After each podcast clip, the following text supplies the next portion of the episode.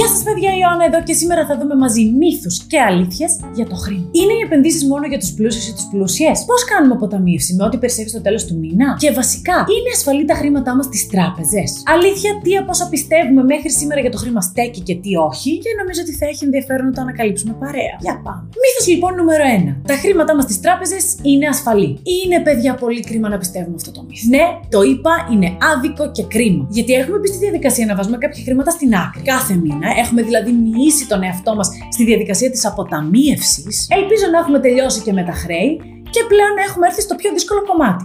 Αποταμιεύουμε. Και τι κάνουμε, τα βάζουμε στην τράπεζα για να είναι ωραία και ασφαλή. Από μένα ναι, όχι. Παιδιά, σε καμία περίπτωση τα χρήματα που με κόπο έχουμε βγάλει δεν είναι ασφαλή στην τράπεζα, ούτε ακόμα χειρότερα σε κάποιο σιρτάρι στο σπίτι μας. Και αυτό γιατί κάθε μέρα κινδυνεύουν από τον πληθωρισμό. Που τα ροκανίζει κάθε μέρα, ναι, που περνάει και ρουφάει την αξία τους. Τα χρήματά μας είναι ασφαλή μόνο όταν βρίσκονται στις αγορές, όταν δηλαδή είναι με κάποιον τρόπο, οποιονδήποτε τρόπο επενδεδημένα, όταν βρίσκονται σε κίνηση. Μόνο όταν τα βάζουμε να δουλέψουν για εμάς. Οπότε ναι, επενδύουμε. Με όποιον τρόπο ξαναλέω. Γιατί είναι ο μοναδικός τρόπος για να δώσουμε αξία στα χρήματά μας και όσο πιο γρήγορα το καταλάβουμε αυτό, τόσο πιο γρήγορα θα φτάσουμε και στους οικονομικούς μας στόχους. Ή έστω, δεν θέλουμε να επενδύσουμε, δεν είμαστε ακόμα εκεί και πάλι δεν αφήνουμε τα χρήματά μας, παιδιά, στην άκρη, στην τράπεζα ή σε κάποιο σιρτάρι. Βρίσκουμε κάτι να κάνουμε. Μύθος 2.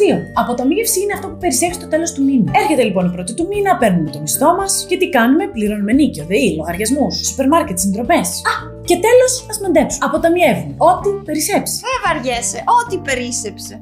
Αυτό κι αν είναι μύθος. Ότι δηλαδή θα πληρώσουμε όλα τα υπόλοιπα, ανάγκες και επιθυμίες, και στο τέλος ό,τι μείνει θα είναι το ποσό που θα κρατήσουμε για τις αποταμιεύσεις και τις επενδύσεις μας. Όλοι ξέρουμε πόσο καλά θα πάει αυτό. Και παιδιά, προσοχή γιατί πραγματικά και εγώ είχα πέσει σε αυτή την παγίδα. Πίστευα δηλαδή ότι η προτεραιότητα έχουν όλα τα άλλα και αν και εφόσον μου μείνουν κάποια χρήματα στην άκρη, θα τα βάλω στην άκρη και δεν θα τα φάω. Θα προσπαθήσω να μην τα φάω. Και αν μπορέσω αυτό το μήνα έχει καλώ. Αν όχι, δεν βαριέσαι τον επόμενο. Και ο επόμενος γίνεται επόμενος και ο επόμενος γίνεται μεθεπόμενος και ούτω καθεξής. Είναι ένας φαύλος κύκλος. Μια κατάσταση που δεν θα αλλάξει αν δεν αλλάξουμε κάτι εμείς. Άρα, επειδή προτεραιότητα έχουμε εμείς και οι στόχοι μας, πληρώνουμε τον εαυτό μας πρώτο κάθε μήνα. Και τώρα πάμε στο μύθο 3.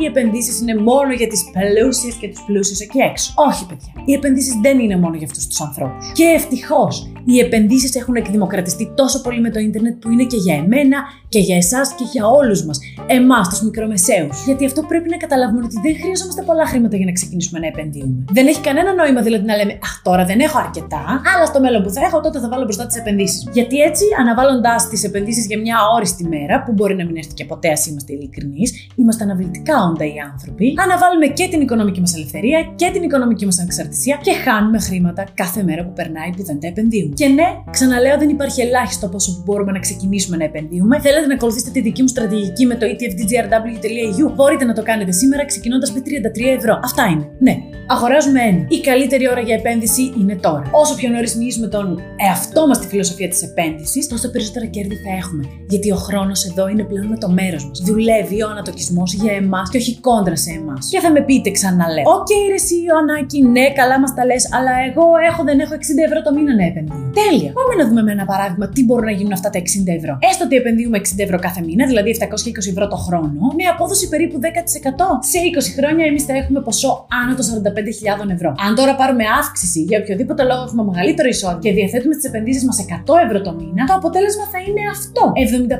75.000 ευρώ. Οπότε ό,τι και να έχουμε, το καλύτερο που έχουμε να κάνουμε είναι σήμερα να αποταμιεύουμε και να επενδύουμε όσο περισσότερα χρήματα μπορούμε σε κάτι με αρκετή απόδοση και μικρό ρίσκο. Αν με ρωτάτε λοιπόν τι επιλέγω εγώ, για να έχω αρκετό ρίσκο αλλά διαχειρίσιμο, αλλά να έχω και πολλή απόδοση που θα με βοηθήσει να φτάσω στην οικονομική μου ανεξαρτησία, επιλέγω και επενδύω στο etfdgrw.eu. Είναι παιδιά αφορολόγητο, μας δίνει μέρισμα κάθε τρίμηνο, τώρα σύντομα θα δώσει, οπότε όσο περισσότερο αγοράσουμε τώρα, τόσο μεγαλύτερο το μέρισμα που θα πάρουμε. Είναι έτσι σχεδιασμένο για να ανεβαίνει και σε υπεραξία και το μέρισμά τους σε βάθος χρόνου. Έτσι λοιπόν αφήνουμε πίσω μας τους μύθους, βάζουμε τα χρήματά μας να δουλέψουν για εμάς, δεν καθόμαστε να τα χάνουμε από τον πληθωρισμό, γιατί κανένας δεν μας είπε για αυτό το καταραμένο πράγμα που λέγεται πληθωρισμός, αλλά είναι αναγκαίο στις οικονομίες και κάνουμε ένα βήμα πιο κοντά στην οικονομική μας ανεξαρτησία. Αναμένω ερωτήσεις απορίε για το είδαμε σήμερα ή ιδέες για επόμενα βίντεο. Αυτά από εμένα, σας φιλώ και τα λέμε αύριο.